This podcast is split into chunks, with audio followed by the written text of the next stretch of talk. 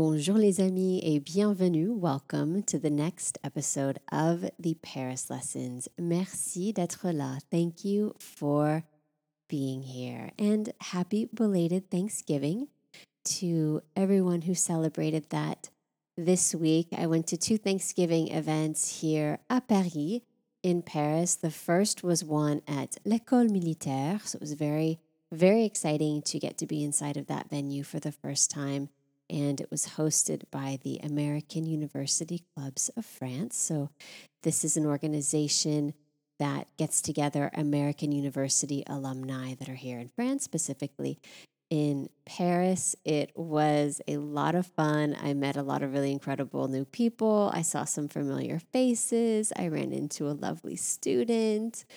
It was uh, a really, really sweet night. And one of the things that stayed with me the most from this night is at one point they wanted to, the Americans wanted to have all of the kitchen staff to come out so that we could all thank them. And I'm not sure, I mean, there were at least, I think there were close to 200 people there. So it was really interesting to have this French chef and all of the French kitchen staff come out and the the person who was introducing them to all of us on the mic she's american and she said you know we had to really sort of convince them to take a break to come out so we could thank them. We explained to them that it's an american tradition at thanksgiving to be very thankful to express your thanks. And the chef was really really sweet he was clearly taken aback and very appreciative and the the woman at the microphone said, "You know, I'm sure you're not used to people thanking you like this uh, for the meals that you cook." And he said, "Well, not you know right in the middle of them, maybe after." So that was very memorable. All of the all of the thanks going around. It's always nice to to get together with other Americans who have moved to France and who are you know really creating their lives here in Paris and you know just be just be lighthearted, just connect over the food of Thanksgiving, which, by the way, you know, it's interesting because everyone has their tricks for recreating American cuisine, Thanksgiving cuisine, I should say. In Paris, there are a couple of stores here where you can get the really key ingredients that, you know, when you tell French people what the key ingredients are, that go into an American Thanksgiving meal, it's it's incredibly lowbrow to them. I mean, canned cranberry sauce, canned pumpkin pie filling, um, canned gravy. I mean, I'm not saying all Americans don't make their own their own, but you know, in my family, we didn't. That's how I grew up. So, it's always really interesting to also, you know, because at this meal, there were also French people who had gone to American universities. I sat next to a really wonderful woman who received her PhD. Actually, she she defended her PhD at Berkeley, but then she actually got her PhD from Princeton in linguistics. You can imagine that she and I had a lot to talk about. And she's French and she spent obviously many years in the United States. So, you know, she knows very much what American culture is. But there's always one thing that the French cannot get over when it comes to Thanksgiving meal, the Thanksgiving meal. And this woman definitely shared that opinion, this French woman. It's the mixture well, it's two things. It's the mixture of the sweet and the salty, so the cranberry sauce, you know, with the turkey. And also it's the obscene amount of cinnamon in everything.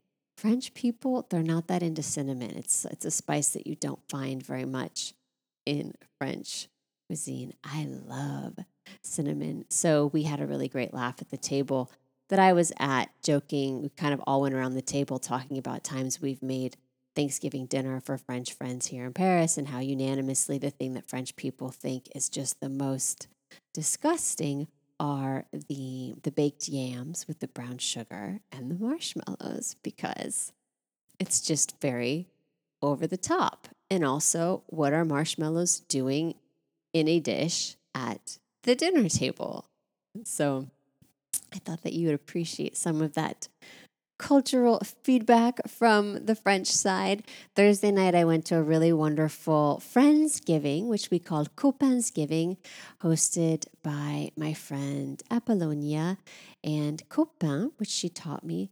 Actually, so this word means friend, right? In French, C O P A I N. But when you look at it, copain, co bread, friend, the, the meaning of this word is actually the people that you share bread with, which is not surprising that Apollonia taught me that because she is an incredible baker and an incredible person. It was such a wonderful night. She really um, attracts a very, um, a very wonderful group of people a wonderful group of French Americans here in Paris. It was very, very festive. It was fun to see familiar faces. It was also fun to run into some of my students. And it was really sweet because some of the French people there had never experienced Thanksgiving before. So it wasn't, it's not a traditional Thanksgiving, it's more of a Friendsgiving where every, it's like a potluck and we're all bringing our dishes and we're you know, generally standing as we eat and we're enjoying wine, but it was really sweet. I always love explaining to French people what Thanksgiving is because I I just I love the I love this idea of giving thanks. I love this idea of spending a day sharing a meal with loved ones and and you know really just kind of carving out a special moment in time entre parenthèses, you know, between parentheses and you know doing as best we can to be in the moment and appreciate the moment. So, thank you so much to all of you who sent in questions and comments this week. I love hearing from you so much. So, thank you for taking the time to do that. One of the things I wanted to circle back uh, really quickly to the prior episode on the future self because something came up this week and I thought of all of you. So, as I, you've heard me talk a lot about the philosopher and the psychologist, the American philosopher and psychologist William James lately, because um, I've been studying his definition of, of consciousness. So, in my research, get this. So I'm going through at the Sorbonne. We're very lucky. We have an amazing library. We have all 10 volumes of his correspondence. Now, remember, William James is the big brother of Henry James, who wrote Portrait of a Lady, among other famous American novels. So I'm going through, I think it was the ninth volume of his correspondence, and I'm and I'm going starting with the table of contents because I want to see his correspondence with other other philosophers of the time. So I'm skimming through, skimming through, skimming through, and I see Letter to Gertrude Stein. And I think to myself, what in the world were these two doing, writing letters to each other? Gertrude Stein. So I immediately think, well, because of literary circles, Gertrude probably knew Henry. He spent a lot of time writing here in Paris. But, you know, Henry James wasn't part of that whole Gertrude Stein club. He was really hanging out more with the French authors than the um, than the um, you know non-French authors and artists that were here in Gertrude Stein's circle. So I go to that letter, and I don't find any. I don't see anything there that I'm expecting. There's no reference to literature. It's William James writing to Gertrude Stein, trying to find out um, the, I can't remember the current whereabouts, basically the news of a colleague that they had in common. And in this letter, William James is not talking to Gertrude Stein as we know her today. William James is talking to Gertrude Stein as he knew her as a medical student at Harvard. And mind you, William James is also writing to her as her former professor in the medical program, not as William James the philosopher that we would also come to know him as. So I got the good chills, as I like to say, when I read this letter, because I thought, wow, this here we have in writing the written proof of two prior versions of two people that we've all heard of, two incredible people who went on to embody their future selves, of which they likely had seeds of these versions within them at the time that they were writing each other, even though at the time they only knew each other from the medical program. Gertrude Stein is a medical student William James as a medical professor, as a professor of medicine, pardon me.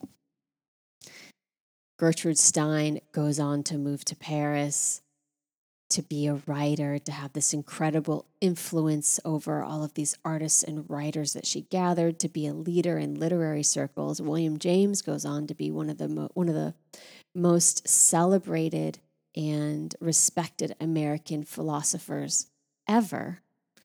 Now, when you step back and you think, and this is the, the other reason that I loved running across this letter is this is a real life example of something that I tried to express in that podcast episode on your future self. That one of the hardest things, one of the most challenging things about staying in touch with our future self or keeping our future self in mind is just simply that we're nervous about how she or he might be received by those who really know our current self very, very well because change is difficult. We like to figure the world out. We like to feel like we really know the people we love. So it's natural that we're, if we're in the midst of an evolution, if we're in, in the midst of a transformation, that this might be uncomfortable for some of the people that traditionally have known us the best. So I love this example of this letter between Gertrude Stein and William James.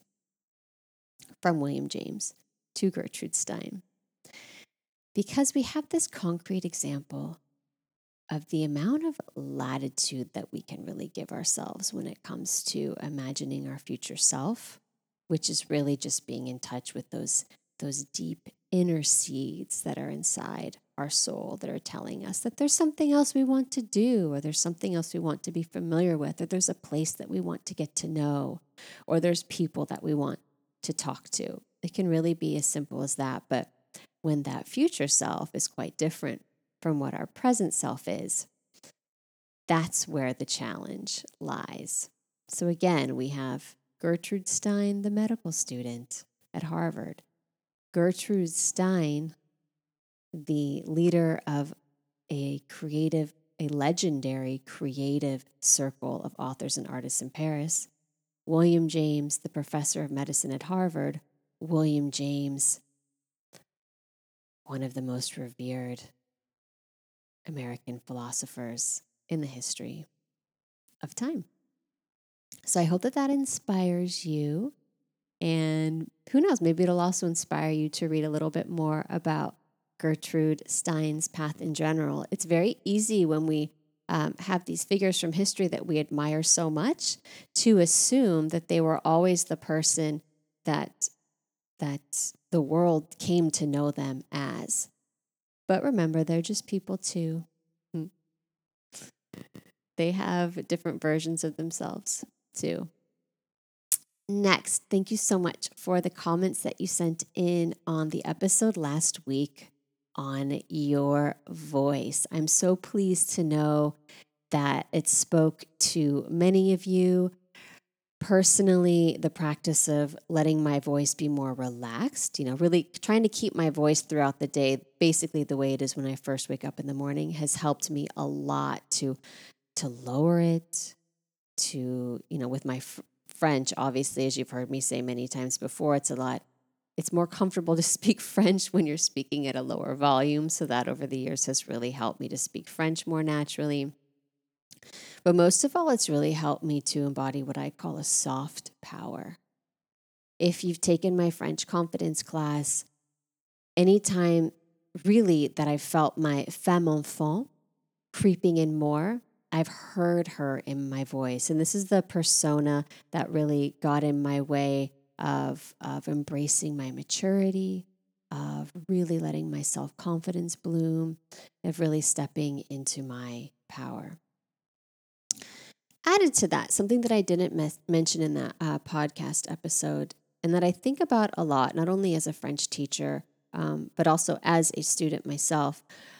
I'm always telling my students of the French language to use the words they have. You know, when they're in a French conversation, it's, you know, of course, it's normal to feel uncomfortable and to have some nervousness come up, but to just focus on using the words you have. One of the most challenging aspects of speaking in a language that isn't our first language is just this um, this sense of what our limits are, right? This sense of not having a ton of synonyms to communicate with. We really only know how to say things one way at first, which, and also that sort of makes it so that we don't really have any style or personal expression when we're communicating. We're communicating in a way that's much more to the point, which also, by the way, is very French.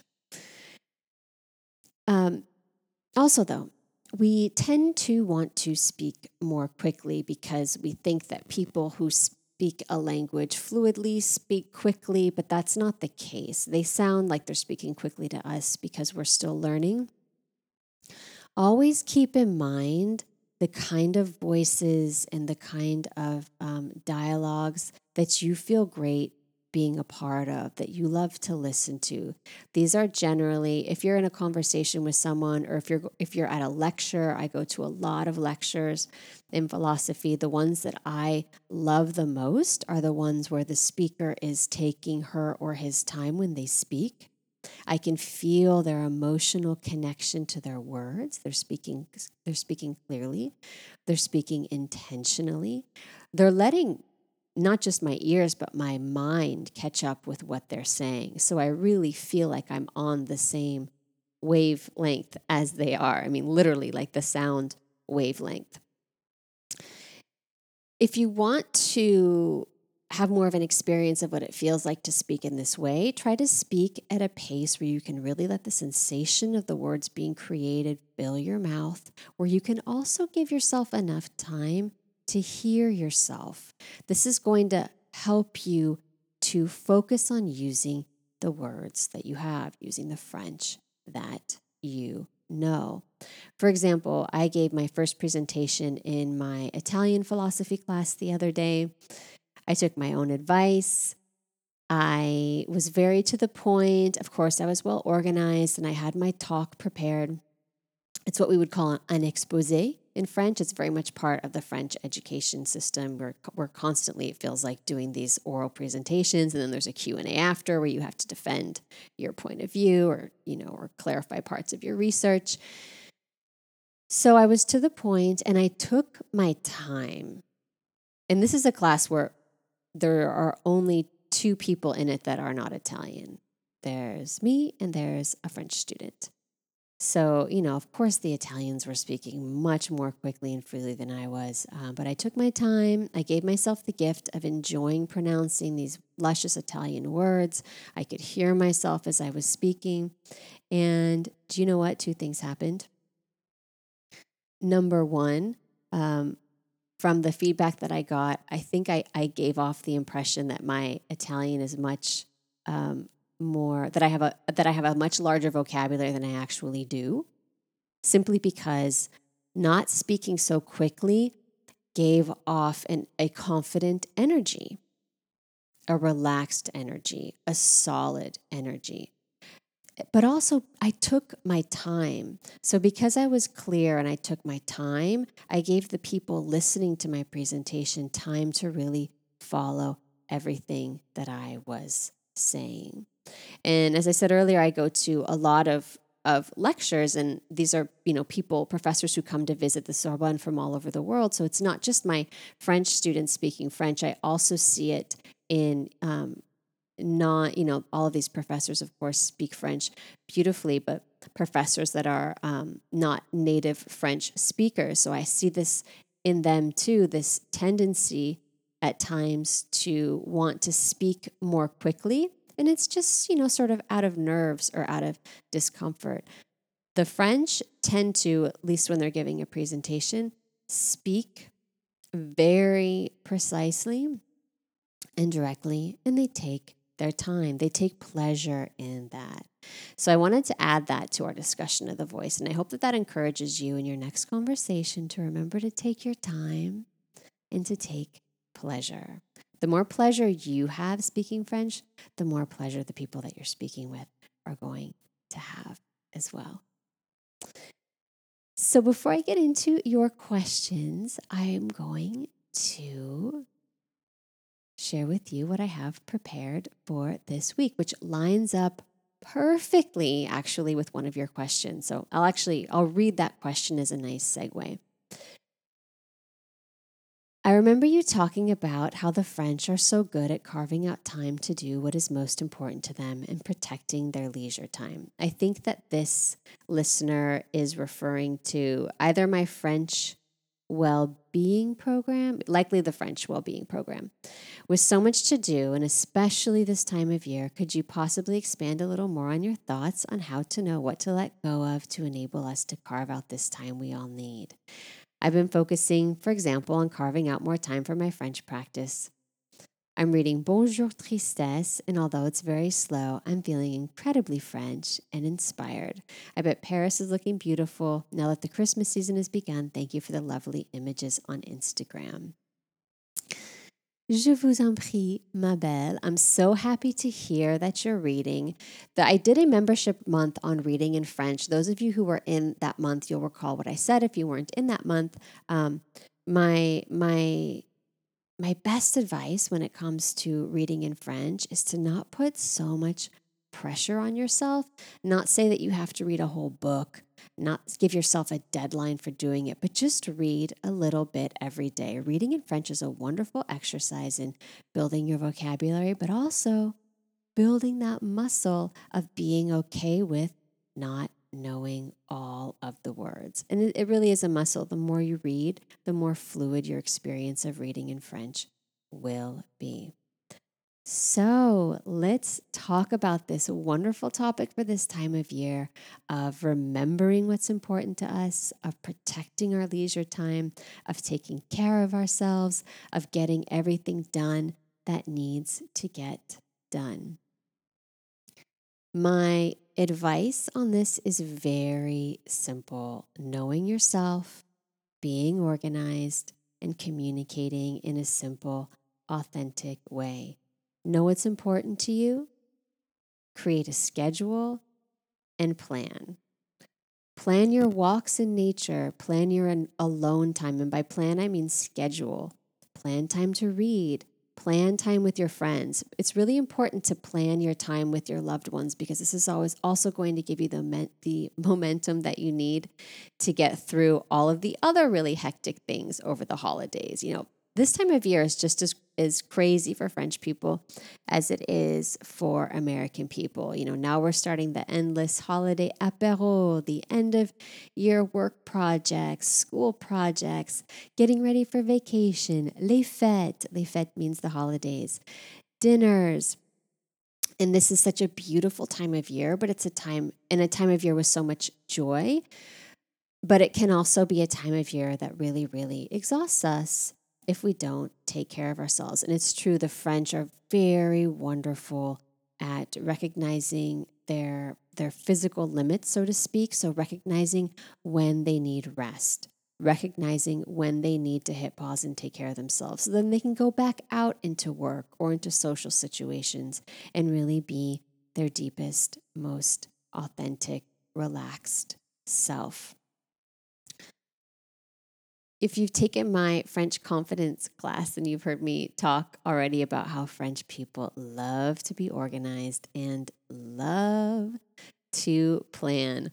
One of the, this is actually a, this is from my French finances course, but this meditation and this quote is perfect for this. So I wanted to share this meditation with you. This is also a great one as we head into 2020 because I know people are, you know, they're already imagining their goals for 2020, and New Year is a wonderful time to start new projects. So here's the meditation it says, My future is my present. Mon avenir est mon présent. Mon avenir est mon présent. So you can put this on a post it note at work or in your bathroom at home, or you can say it out loud when you wake up in the morning or when you go to sleep at night. My future is my present. My future is my present. Mon avenir est mon présent. Mon avenir est mon présent. And without getting into the topic of time and what the future is and what the present is and what the past is. I'll save that for a later episode because that's a very, very big, very, very, very important topic. Just on the surface, we can appreciate the truth that's in this meditation. that our future is built up of what we do in the present. By the same token, the way we feel in the future is very closely related by how we set ourselves up to feel in the present. So if I'm exhausted and I haven't been taking care of myself, but I know I have a, a big uh, family dinner in a few nights, I'm setting myself up for not really enjoying that dinner. I'm setting myself up for not really sharing my best part of myself with my family. If I know that I have a really big work deadline coming up soon, but I'm having a hard time saying, you know, no to social things or no to things that aren't, you know, really as important as that work project is to me, then I'm acting in a way in my present that's not in alignment with my future. Remember, my future is my present. Mon avenir est mon présent. So that's why I say we have to know ourselves, know what's important to us. We have to have a schedule. We have to schedule time for what's important to us. And we have to really believe that what is important to us is important. That's sort of the part B of that second step, which I'll go back to in a second. And then, third, we need to communicate that um, directly and authentically. There's a wonderful quote from Antoine de Saint Exupéry, who most of you know wrote Le Petit Prince, that I also included in this part of French finances. The future is never more than the present needing to be organized. You need not predict it, but permit it. So I wanted to share this with you for any of you who are sort of starting to feel a little bit of anxiety with, you know, the big wave of the holiday season that's now officially upon us. Remember that the future um, isn't something that's out of our completely out of our control. We can't predict it, but we can allow it in gracefully. And the way that we can do that is by being very organized in the present. So let me read this again. The future is never more than the present needing to be organized. You need not predict it, but permit it. L'avenir n'est jamais que du présent à mettre en ordre. Tu n'as pas à le prévoir, mais à le permettre. I'll say it again. So beautiful, isn't it? L'avenir n'est jamais que du présent à mettre en ordre. Tu n'as pas à le prévoir, mais à le permettre. You need not predict it, but permit it. Remember that. Remember that as we head more and more deeply into this holiday season. Let me get back into this that part B of step 2 that I mentioned. I think that the reason that we often don't do the very simple thing of scheduling our rest time or our leisure time is because we don't take it seriously. We feel guilty um, being away from, you know, people who who we have an emotional connection with. We feel guilty putting ourselves first above everything else. But it's really wonderful to understand, like the French do, that we only have so much energy. We need rest. We need to nourish ourselves with healthy food. We, play is also a form of rest. Know yourself. Some people recharge with other people, some people recharge on their own. I personally recharge on my own. I've always been that way. I think that that's why I that's why I love studying piano for for so long is because it's, you know, it's an activity that you do on your own. But if you're guilting yourself, or what I call irrationally guilting yourself, so this is from my Being Yourself the French Way program, this concept of irrational guilt. That's a rational guilt, feeling guilty for uh, sleeping in or feeling guilty for um, saying no to that friend who wanted to have coffee because you just feel like you're you're burning out a bit and you you know you're being or you're organizing your present to set yourself up to welcome in the future that you've envisioned. Um, so you're you know trying to carve out the leisure time that you need or you know telling your boss that you need an extra 2 days to get that project done if that's okay because you have a really important family event over the weekend and you just realize that you're only one person and you only have so much energy And that's the way that's the way it goes.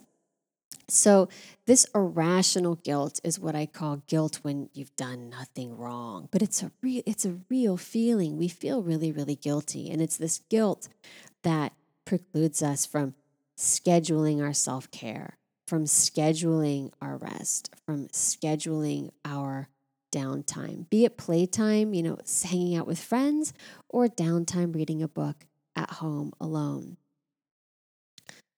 And as soon as you can start to really trust the worth of that self care more, the sooner you're going to be able to take your self care schedule much more seriously. And from there, you're going to be able to communicate more authentically around it. Now, I'm not saying that you have to, you know, be completely transparent and share all of your self care routine with everyone who's trying to get time in your schedule. However, all I'm saying is it's really important for you to get to a place, in my opinion, where you truly, truly 100% believe when you that you are unavailable or when you're saying no I can't to someone that you're 100% sure in your position of no I can't when they are asking you to do something or be somewhere at the same time where you've scheduled self care.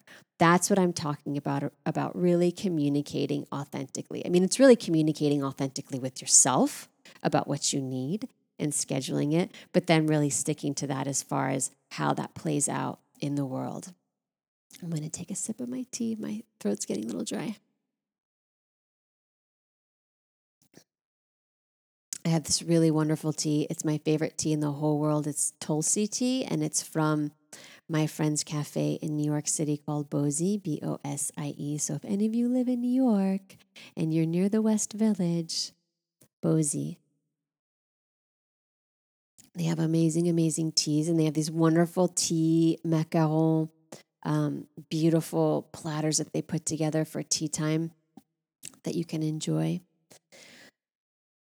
And they also have really wonderful French wine. Okay, I'm getting off course. My throat's better now.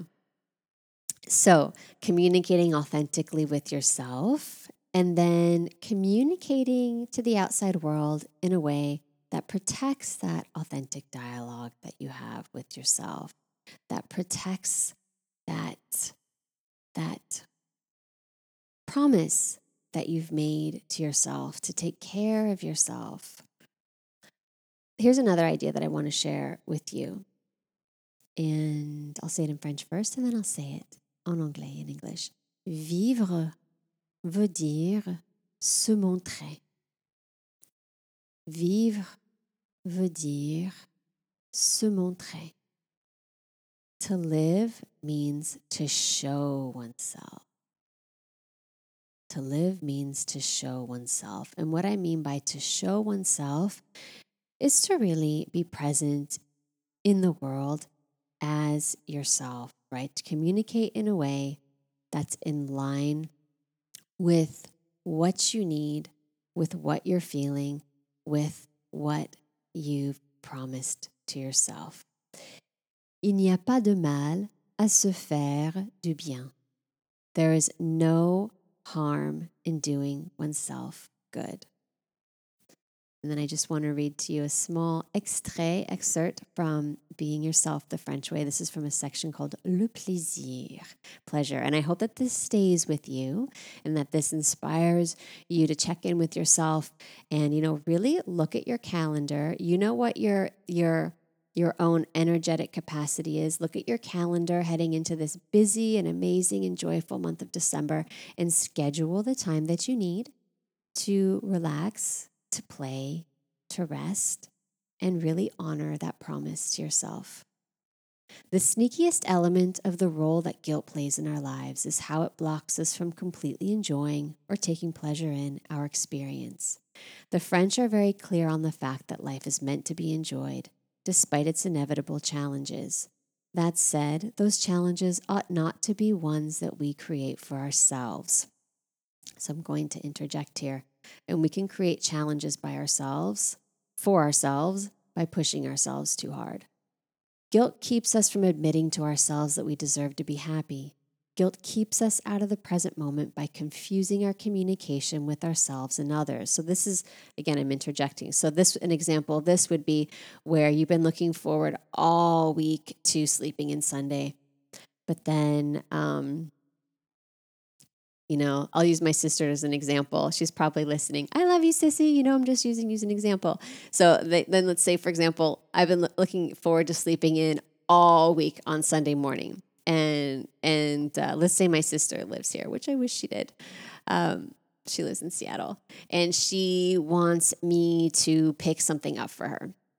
I love my sister; she's my best friend. I so love helping her, but I'm just I'm so so so so so so tired. But I do it anyway because I want to please her, right? So that's but but you know what ends up happening is I'm sort of stressed out and maybe I'm a little bit short with her. That's a great example of not being really in the present moment because I've confused my communication. I've dishonored my communication with myself and I've kind of confused my communication with my sister. I've said I'll do this favor, but I'm not 100% there because I'm exhausted. I'm going against myself. I'm à contre-coeur. I'm, I'm against heart, to use that expression we've looked at before, with myself.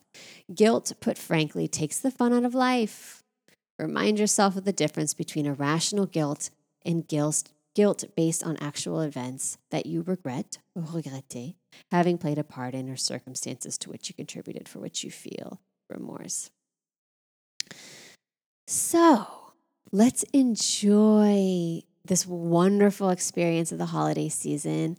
Let's really listen to ourselves, honor ourselves, schedule the time that we need to stay energetic to stay our best versions of ourselves for our loved ones, for our work, for our souls through this amazing time of year and finish out the, the year from a very, very powerful and authentic place. And remember, I want you to remember this in moments of challenge, honoring your commitments to yourself. Remember that Carrie Anne said that joie de vivre and irrational guilt cannot Oh, coexist. Joie de vivre and irrational guilt cannot coexist. Et voilà, mes beautés. Let me answer a few more of your wonderful, wonderful questions.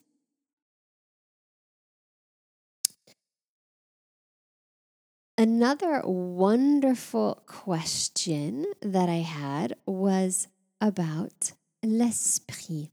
So, this listener says in a previous episode, you touched upon l'esprit. So, l'esprit can mean a few things in French, but what she's meaning here um, is its meaning as the mind. And I would love if you could expound further upon the French sense of the word because I see and hear it often bantered about in a way unlike here in the US. La poésie is another such phrase that seems to be used differently, more broadly perhaps, than here in the States. So let me actually start with the comment about la poésie first. So it's true in French. We have a language. We have a way of using the French language that's very, very precise. So we can have a poetic use of language or a more um, literal use of language. So, an example of poetic use of language, which of course we have these differences in the English language too, um, but I just find that they're more carved out here in French culture than um, back in the States. So, poetic use of language would be this wonderful quote from Colette Music is love in search of a word. So, this is like taken from a dream, right? Where I've given I've given love, you know, almost its own personality. Love is searching for a word. Music is love in search of a word. Versus, you know, more a more literal use of language would be music is a way of organizing, you know, just a technical definition of music. Um, you know, music is a way of organizing sounds in a way that's ideally pleasant, or music is something, is an art form that is that is um, created by composers and musicians. So there's the difference between, you know, more poetic. So sometimes in my classes, like when I taught the future tense, I really used examples from poetry because for me, the future tense is very poetic, meaning it's not absolutely necessary.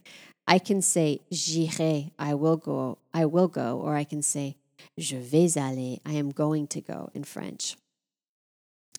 but j'irai is more poetic because it's it's it's more beautiful, but not absolutely necessary. Now, l'esprit is interesting. So in French, I could say um, un esprit de, um, like a spirit of, or a mood of, just as I can in English. But this use of l'esprit, meaning the mind, is really interesting. And especially when it comes to philosophy and psychology. So it's true in in English, in American culture, especially in personal development culture, the mind is treated, the, the, term the mind is treated in a much different way than we see it here in French culture. First of all, there's a lot less personal development in culture. The French rely much more on philosophy than they do on personal development. In philosophy, the mind has a really wonderful status. It's right up there with the body and the soul. It's very, very powerful um, you know, in personal development culture, in Anglophone personal development literature, for example, the mind tends to be really vilified because it tends to be associated with the ego. And this is why when I talk about the mind, I really like to impart instead this idea of your mind being one of your greatest human assets. This was such a huge relief to me when I started to read about the mind as this wonderfully complex, intentional, knowledge seeking entity and not simply where my ego lives where you know things like jealousy and fear are being fueled. Now we also talk about the ego in philosophy. We particularly talk about the ego in uh, psychology but the, the ego from a more technical term is nothing more than that that that center point of your consciousness from which everything you're perceiving, everything you're taking in, everything you're learning, everything you're putting out there is happening. And this is important. This has been important for me, regardless, because um, at some point, and this isn't to com- you know to completely um, to completely you know, cast a shadow on personal development. I still read a lot of personal development and enjoy personal development. Um, but for me personally, the the way that the mind is often vilified in personal development or thoughts thoughts are hugely vilified in personal development that was something that was really starting to hold me back at one point in my own in my own journey. I be, started to become a little bit superstitious, if you will, and feeling like the more um, spiritual parts of me, which I would say in in philosophy we would equate more to our soul, were uh, more valid or were good, whereas the mental parts of me, which we would call in philosophy l'esprit, were bad or were something to be taken less seriously. And that's not really true. Not only is it not true, it's unfortunate because, as I said earlier, our mind, your mind, is one of your greatest, greatest human gifts. There's nothing, our mind, you know, and this is, of course, this is why sometimes meditation can be challenging, or this is why sometimes, you know, when we when we do have thoughts of jealousy or thoughts of fear, it can be very challenging to um, the, the concept of the mind can be challenging because we in those moments we realize it's something that we can't control uh, we can't control it but we can we can let it unfold itself. We can let it empty itself out or tire itself out if you will. But let us not forget all of its beautiful productive qualities. Our mind is never not with us even when we're sleeping right? Our mind is our mind is controlling our body. You know now i'm specifically talking about the brain of course but i think that there's a there's a danger in mistrusting your thoughts in mistrusting your mind by confusing your thoughts by confusing your mind with ego ego, as I said, from a psychology standpoint and a philosophy standpoint, is really just the center of your experience. It's your I. it's your me. From a personal development standpoint, it's all the bad things that are that are it's all the things that are expressed in our negative thoughts, right? Self-doubt, fear, um, mainly i mean mainly self-doubt and fear that's basically what and you know pain what they all come from thoughts that that are painful but that doesn't mean that our capacity to think is dangerous. That doesn't mean that our mind is something to not be trusted. I mean even circling back a bit to an earlier part of this podcast episode where I invited you, you know, really getting in touch with yourself, getting to know yourself, being clear on what's important to you, scheduling that in, you know, reflecting on the kind of communication you're going to have around that with the outside world to honor the promise you've made with yourself. That all happens through constructive thinking and from communication with yourself through thoughts. Our thoughts have an energetic power, they have intention. We dream through our thoughts. We do a lot of beautiful things through our thoughts. We understand our feelings through our thoughts. And I'm sure I'll have much more to say about this as as the podcast develops. But for now, just you know, just to plant a seed, um, I wanted to to give you this image of your mind being this this incredible uh, this incredible matrix of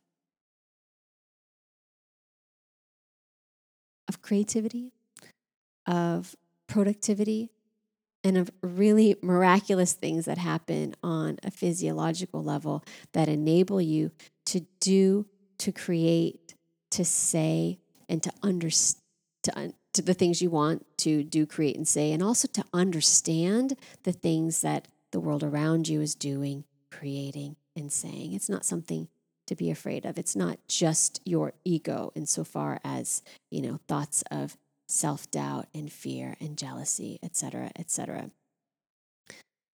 So there are some thoughts that that can really, really, really make a wonderful difference in our lives. In personal development, these sorts of thoughts are often called intuition.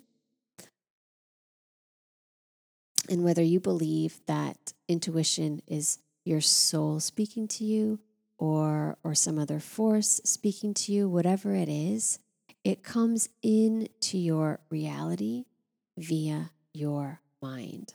Your mind is really your foreground of this wonderful movie that you're living in. Et voilà, chers amis, and there you go. Dear friends, as I mentioned, it's holiday apéro time. I'm going to talk more and more about French holiday, holiday traditions in upcoming episodes. I wish you all lots of joie de vivre, lots of productivity, lots of rest, lots of authenticity with yourself this week. I look forward to hearing from you at Carrie at frenchisbeautiful.com. Je vous embrasse très très fort. I send you a very, very big kiss. Et je vous souhaite une très belle semaine. And I wish you a very beautiful week.